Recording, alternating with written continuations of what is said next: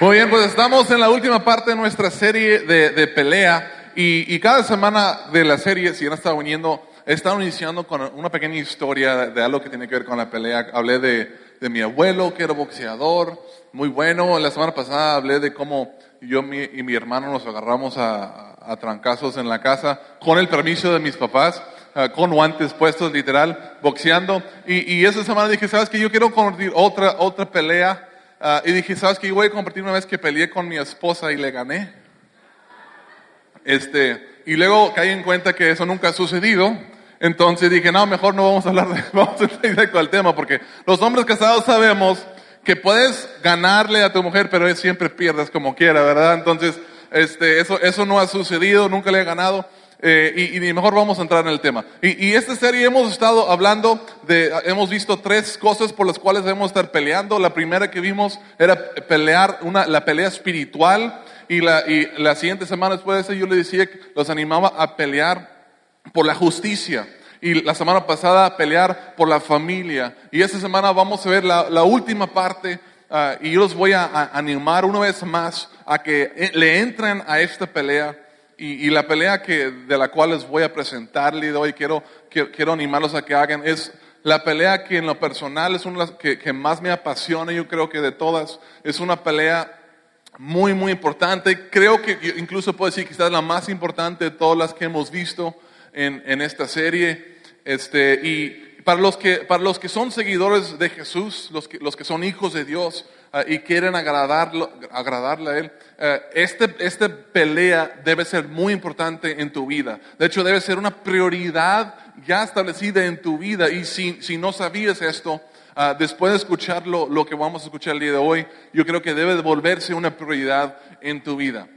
Ahora, al mismo tiempo, si, si hay personas que nos están visitando por primera vez o, o quizás están aquí y, y no, están, no han decidido realmente seguir a Jesús o, o creen un poco pero realmente no lo están siguiendo, primero quiero decirles ah, que nos encanta que estén aquí. De hecho, pensamos en ustedes, oramos por ustedes y nos encanta que sean parte de, de nuestra reunión el día de hoy.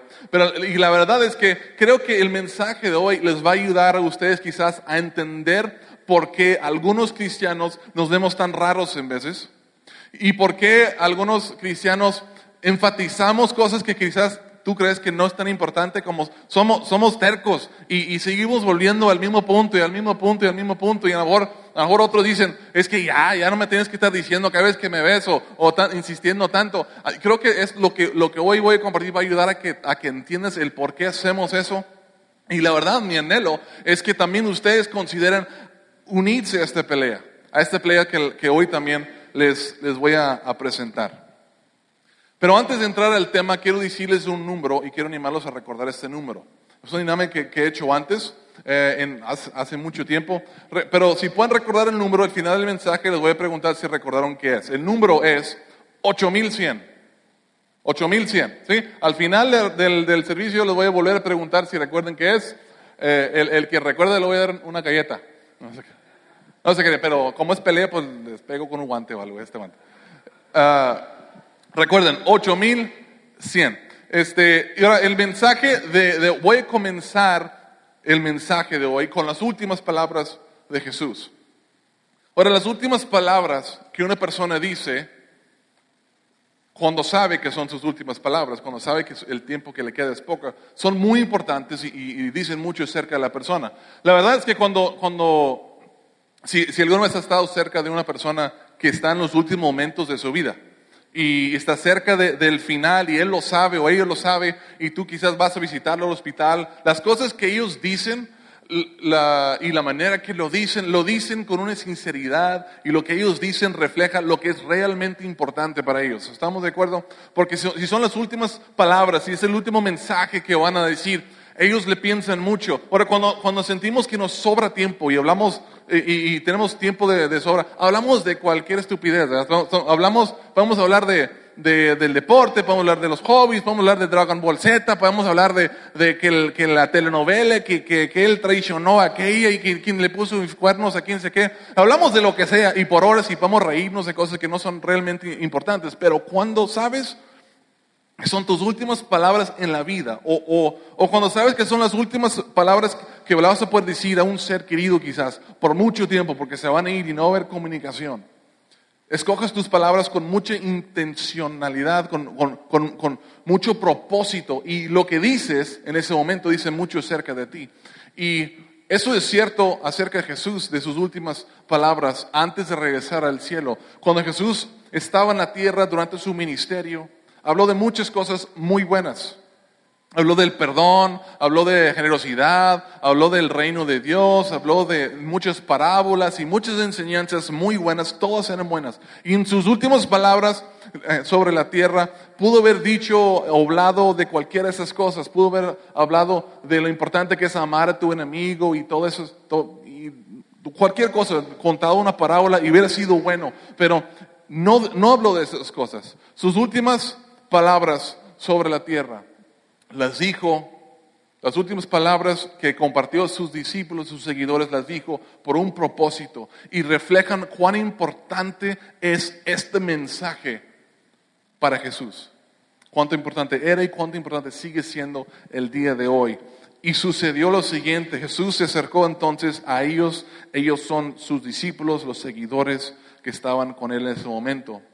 Y les dijo, se me ha dado toda autoridad en el cielo, en la tierra. Y dice, oye, para que sepan, ahora después de mi resurrección, porque eso fue después de su muerte y resucitó, y dice ahora ya tengo, eh, he vuelto a tener la autoridad que, que tuve en un principio. Se me ha dado toda autoridad en el cielo y en la tierra. Lo que les voy a decir tiene peso. Son mis últimas palabras y no son las últimas palabras de quien sea. Son las últimas palabras que les voy a decir en persona a ustedes de la persona que está encargado de todo. Y eso es lo que les voy a decir. Por tanto, vayan y hagan discípulos de todas las naciones, bautizándolos en el nombre del Padre y del Hijo y del Espíritu Santo, enseñándoles a obedecer todo lo que les he mandado a ustedes. Y les aseguro que estaré con ustedes siempre hasta el fin del mundo. Las últimas palabras de Jesús. Pudieron haber, haber hablado de muchas cosas muy buenas, pero él intencionalmente dijo, vayan y hagan discípulos. El último mensaje personal a sus discípulos, la última vez que sus discípulos lo vieron en carne y, hueso delante, él les dijo, vayan y hagan discípulos. Esto sigue siendo el mensaje para la iglesia de parte de Jesús y será el mensaje de parte de Jesús para la iglesia hasta el que Él regresa. Y con esto Jesús nos está diciendo cuál es la pelea más importante. ¿Cuál es la pelea que todos nosotros debemos de considerar? ¿Cuál es la pelea que todos los hijos de Dios, en, la cual todos debemos de participar? Es la misma pelea en la cual Jesús estaba involucrado peleando todo su tiempo aquí en la tierra. Jesús dijo, porque el Hijo del Hombre vino a buscar y a salvar lo que se había perdido. ¿Para qué vino Jesús? Para buscar y salvar lo que se había perdido. ¿Cuál era la pelea de Jesús? ¿Y cuál es la pelea a la cual Él nos ha llamado a pelear como su iglesia, como seguidores de Él? Es la pelea por los perdidos. La pelea por los perdidos.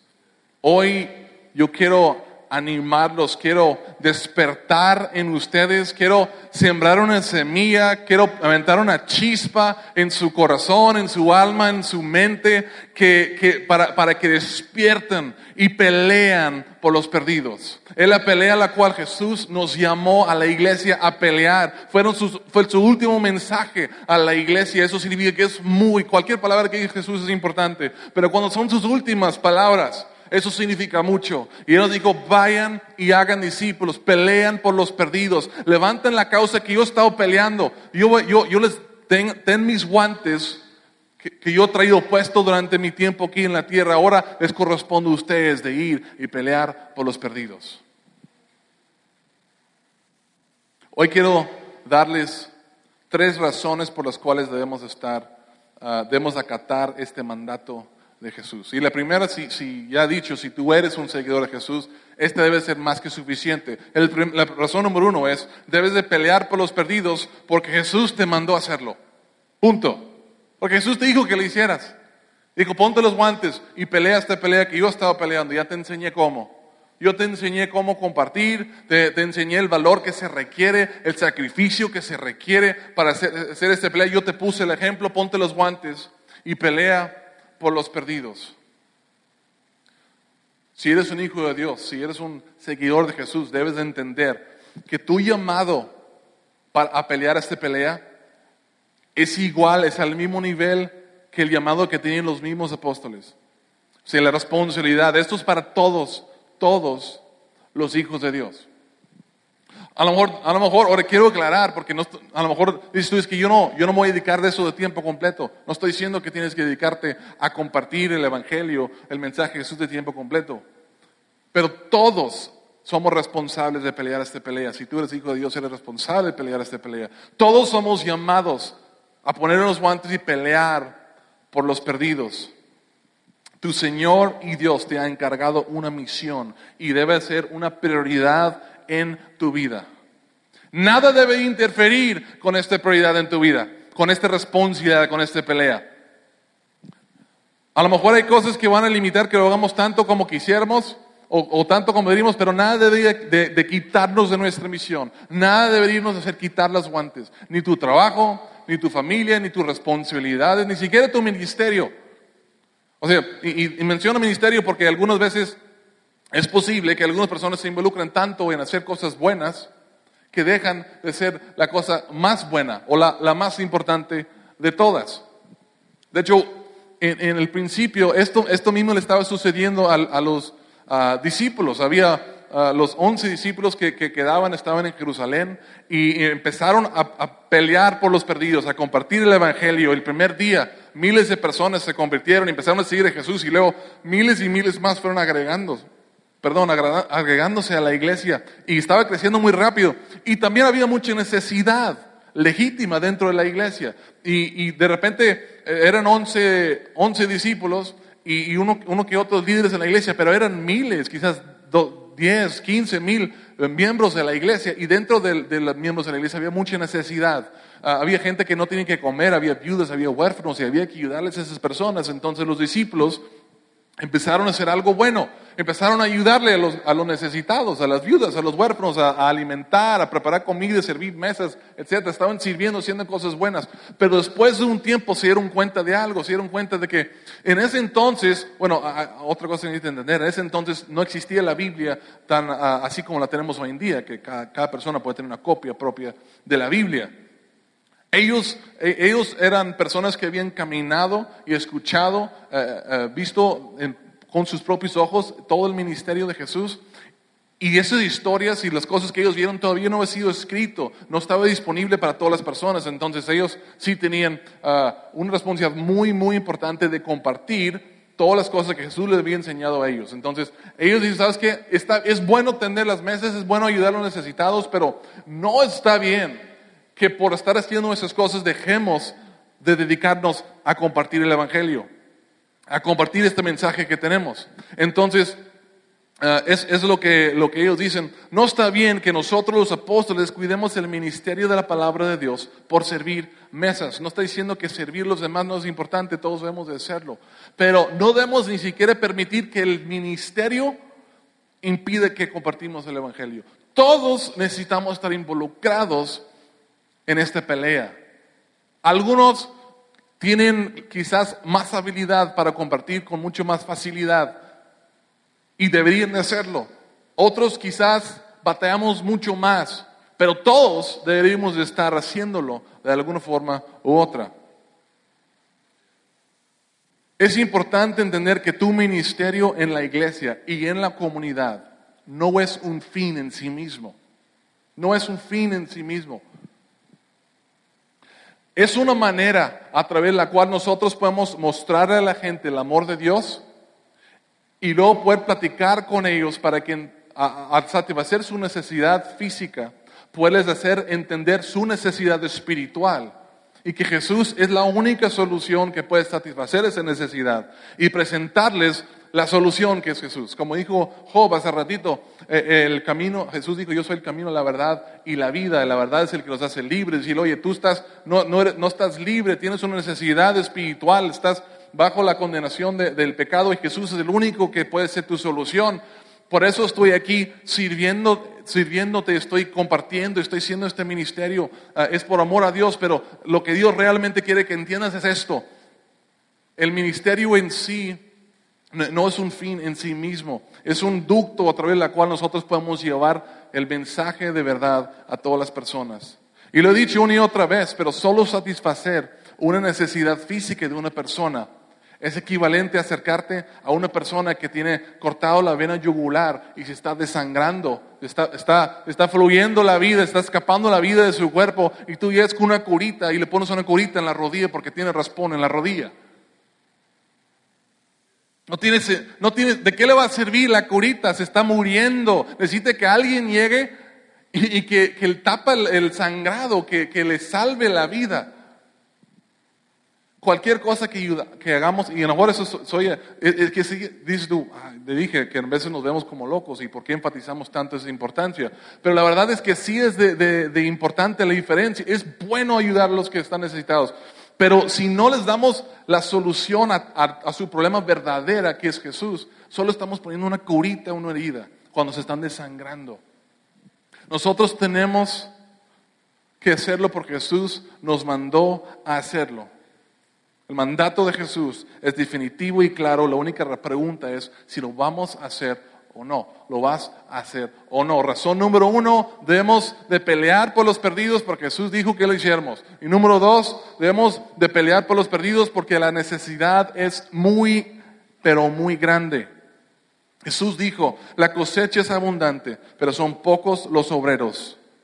Pídenle, por tanto, al Señor de la cosecha que envíe obreros a su campo. Jesús se refería al, campo ah, de, es el mundo y había mucha necesidad en el mundo, pero son pocas personas que están compartiendo el Evangelio a las personas. Y cuando Jesús dijo eso, y desde el principio, los obreros en comparación al trabajo que hay, siempre ha sido muy pobre, ha sido muy bajo los obreros.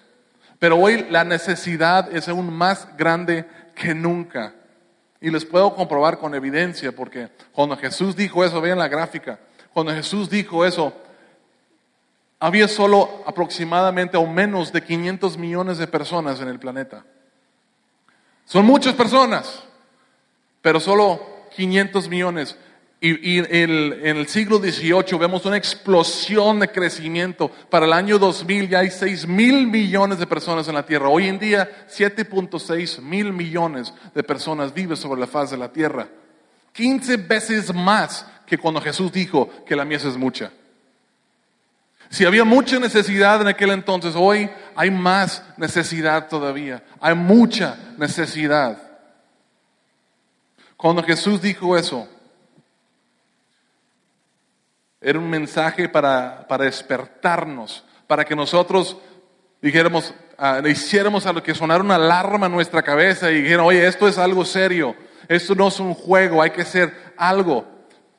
500 millones de personas cuando Jesús lo dijo. Hoy en día hay 500 millones de personas nada más en los Estados Unidos y México. Lo que había en todo el mundo en aquel entonces.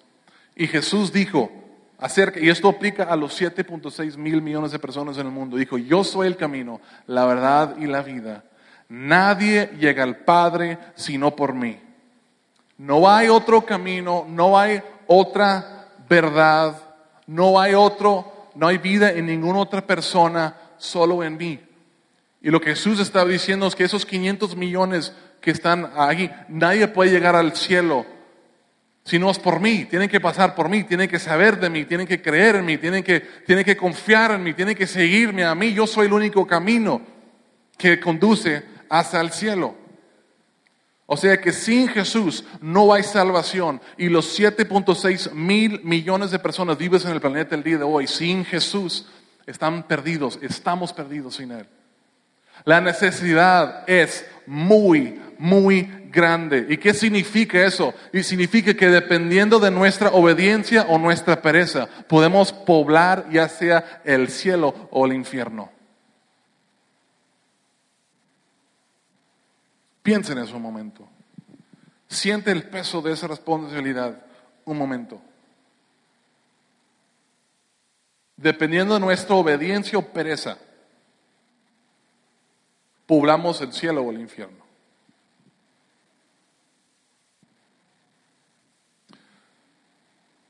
El promedio de años de vida, es, tomando en cuenta todos los que viven y mueren, es 67.2 años. Eso suma los que viven 120 años, que no sé si hay gente que vive tanto, y los que murieron en, eh, de, de bebé en, nacimiento y hacen un promedio.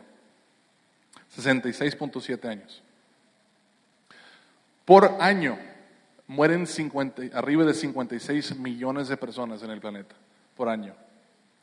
Cada día mueren 154.918 personas. Cada segundo muere 1.8 personas en el mundo. Cada segundo, dos, dos, dos, dos. Jesús dijo, yo soy el camino, la verdad y la vida. Si esos dos, esos dos y esos dos no vienen a mí, no hay vida. Un porcentaje trágicamente alto morirán sin escuchar el Evangelio de la verdad. ¿Qué significa esto para nuestra ciudad? Aplicándolo a Allende. Según las estadísticas, para un grupo de mil personas, cada grupo de mil personas en el mundo, 8.78 personas mueren. En un grupo de, de mil, 8.7. Aplicando eso en nuestra ciudad de Allende, aproximadamente cada año va a morir 350 personas en nuestra ciudad. 350 personas. Y el detalle es que aunque la mayoría de esas personas son buenas personas, la mayoría son buenas personas, probablemente la gran mayoría, ser bueno no es suficiente. Ser bueno no es suficiente. Jesús los puede salvar, pero hasta que no entienden que Él es el único camino y la única verdad, que esa base de fe en Él y es por medio de la gracia y no por nada que ellos pueden hacer, no es por ningún mérito de ellos. Hasta que, hasta que crean en el nombre de Jesús y solamente en el nombre de Jesús para salvación. Están en peligro. No tienen la vida porque Él es el único que tiene vida. Es el único que es verdad. Si ellos creen y confían en Jesús como su único Señor y Salvador, todas esas personas pueden ser salvas, pero si no, pasarán la eternidad apartado de Dios en un lugar terrible. Necesitan entender esas personas que la salvación es para todos, pero no todos la tienen. Muchas, muchas personas conocen de Jesús, pero no tienen a Jesús. Muchos conocen de Jesús, pero Dios Va a decir en aquel día, apártese de mí porque yo no te conozco a ti. ¿Qué podemos hacer nosotros? La necesidad es muy grande. ¿Cómo van a escuchar el Evangelio si nosotros no les compartimos? El apóstol Pablo dijo, así que la fe es por el oír y el oír por la palabra de Dios. Ahora bien, ¿cómo invocarán a aquel en quien no han creído? ¿Y cómo creerán en aquel de quien no han oído? ¿Y cómo oirán si no hay quien les predique? Hay muchas personas que han escuchado partes del Evangelio en nuestra comunidad, pero no la entienden completo. Y la parte que entienden quizás les hace más mal que no haber escuchado nada. Porque piensen, viven con una seguridad de que están bien cuando en realidad no son, porque no entienden el, lo que es el Evangelio completo. ¿Cómo van a entender si tú y yo no les decimos? Debemos de pelear por los perdidos porque Jesús dijo que lo hiciéramos. Debemos de pelear por perdidos porque la necesidad es muy grande. Y por último, debes pelear por los perdidos porque muy pocos lo están haciendo. Las siguientes estadísticas son las más vergonzosas en mi opinión, de la iglesia. Y eso es que solo el 5% de los cristianos, y lo pongo entre comillas, comparten su fe con otros. 5%. Vamos a, les recuerdo, ¿qué fueron las últimas palabras de Jesús? El mensaje más importante antes de ascender al cielo a sus discípulos, vayan y hagan discípulos. Sus discípulos están yendo y están compartiendo con otros y haciendo más discípulos. Solo el 5% de la gente que dice ser seguidores de Jesús acatan esa orden. 5% nada más. ¿Por qué? Porque no saben cómo hacerlo, porque no quieren incomodar, porque tienen miedo, porque no quieren ofender a alguien o no quieren que les digan cosas que no, van a, que no les va a agradar, que les, no quieren perder estima en los ojos de las personas, montones de motivos. Hay gente que vas caminando por la calle y te topas con esta casa encendida. Y sabes que hay gente dentro, no los conoces ni siquiera, quizás sí, más o menos escuchas, pero los topas y está la casa encendida y sabes que están adentro y están dormidos o nadie ha salido de la casa. ¿Qué vas a hacer? ¿Acaso dirías, es que no los conozco? ¿Cómo voy a llegar a la casa de un extraño y tocar la puerta si ni siquiera me conocen? Es que no sé qué decir en esas situaciones, me pongo nervioso y qué tal si me equivoco y digo una palabra que no debo de decir. Mejor no voy y les digo que su casa está quemando y si se quedan dentro se van a morir.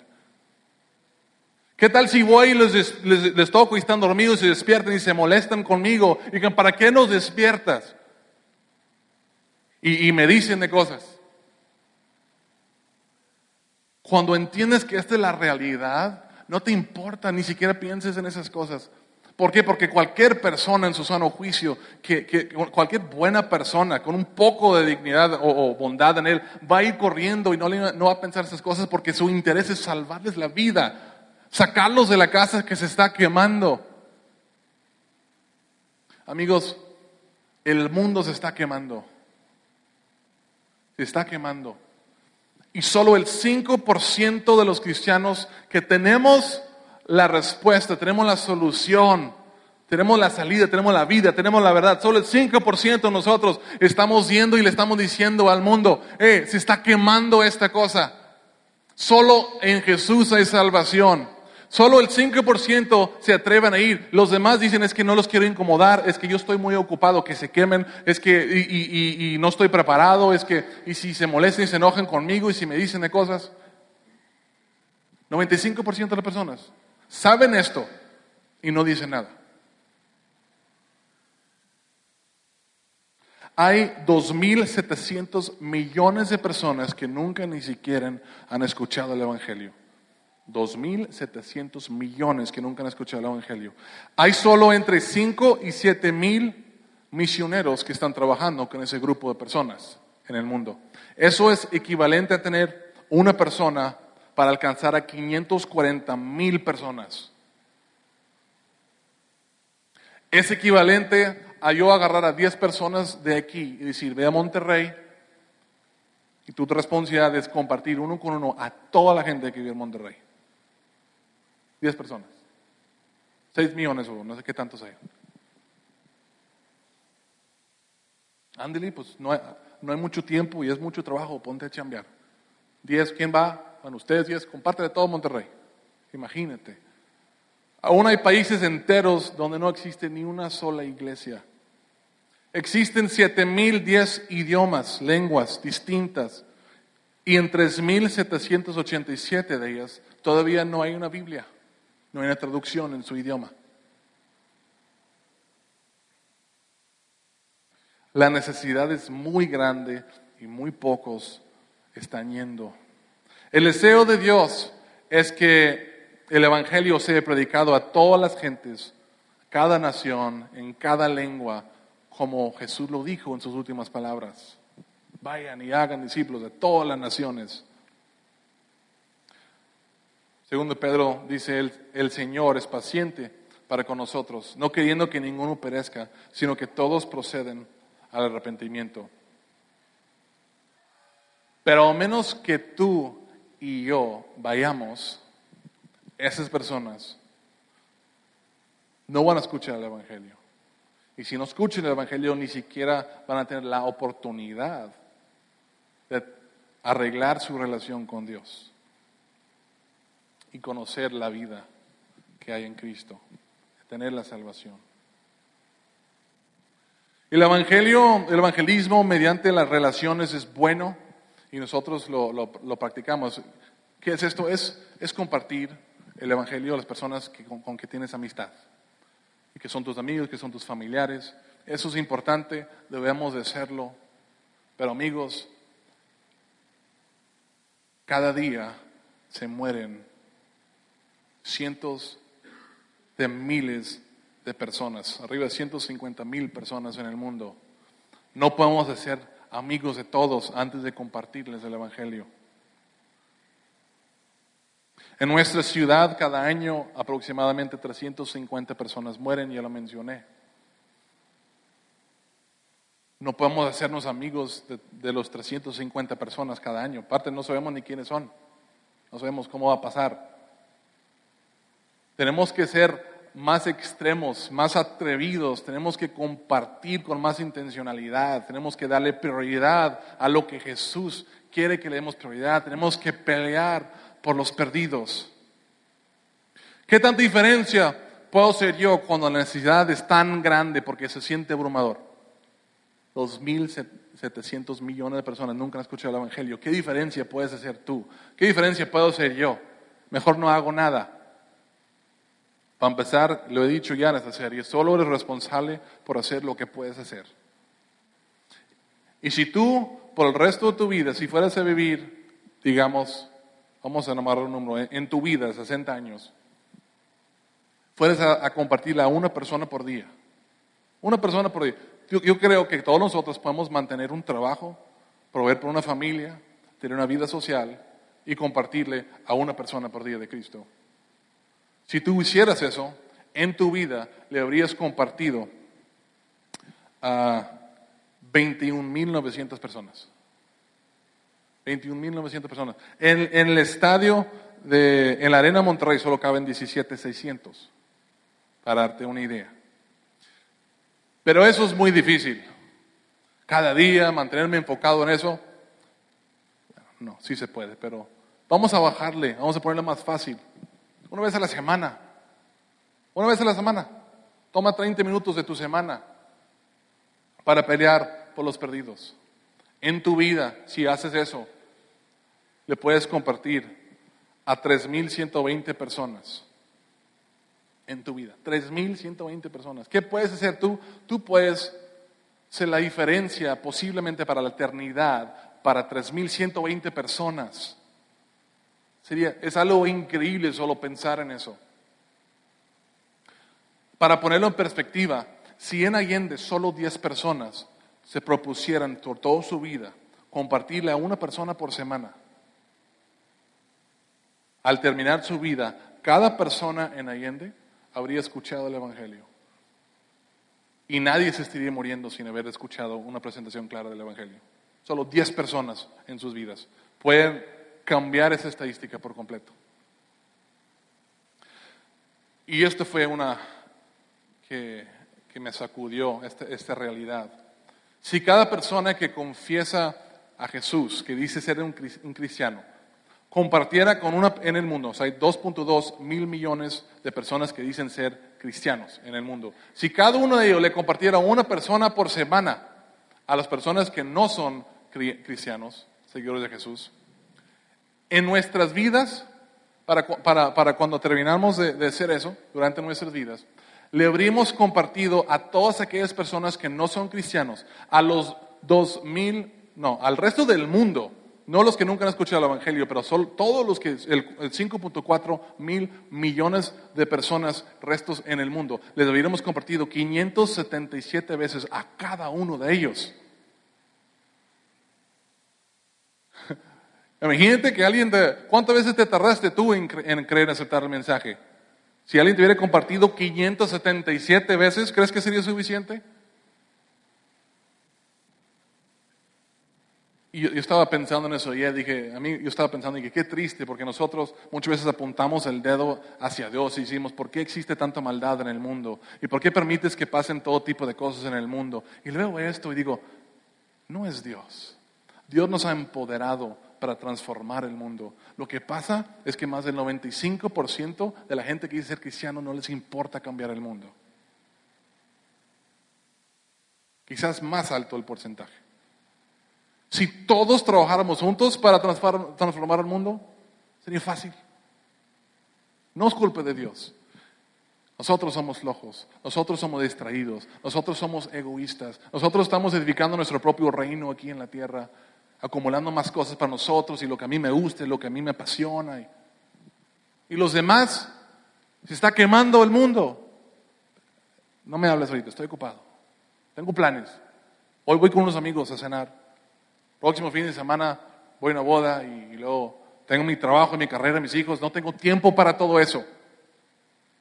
Si nos pusiéramos la pila, las pilas, iglesia, no vamos a cambiar el mundo nosotros, pero sí podemos cambiar Allende. Sí podemos tener un impacto en la eternidad de muchas personas. Y ni siquiera estoy diciendo, deja todo por hacer esto, nomás una persona a la semana. Una persona a la semana.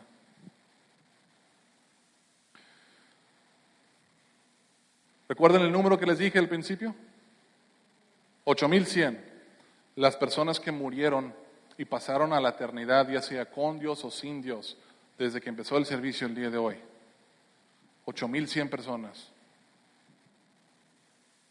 ¿Qué estás haciendo tú para que ellos puedan tener la esperanza de vida que tú y yo tenemos y tomamos a la ligera tantas veces? ¿Qué vas a hacer?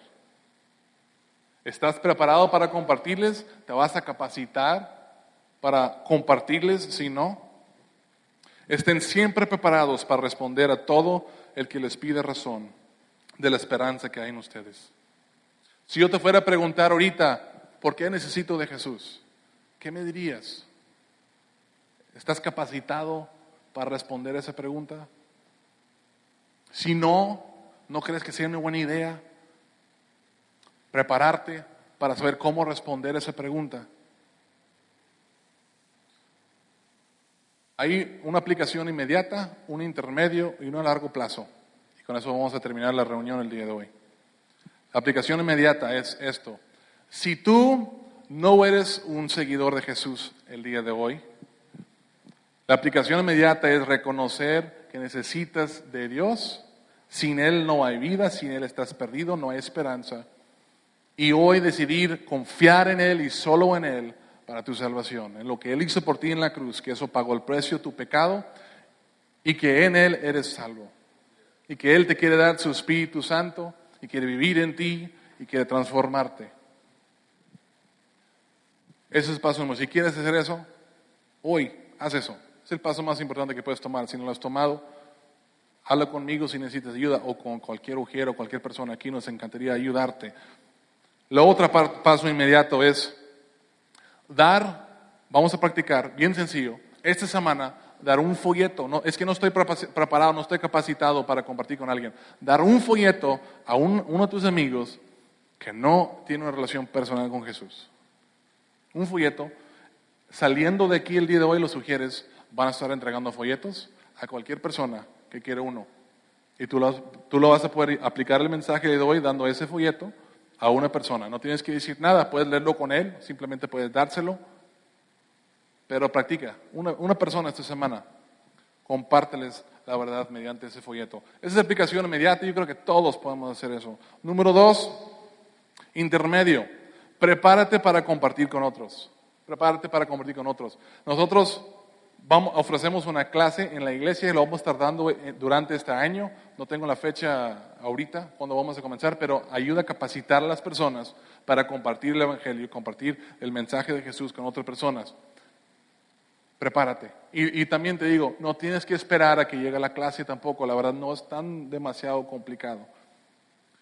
Si es importante para ti, prepárate para compartir con otras personas. Toma la clase cuando llegue la fecha de la clase. Y número tres, a largo plazo, comprométete, seguidores de Jesús, comprométete a compartirle a una persona por semana por el resto de tus días aquí en la tierra. Una persona por semana.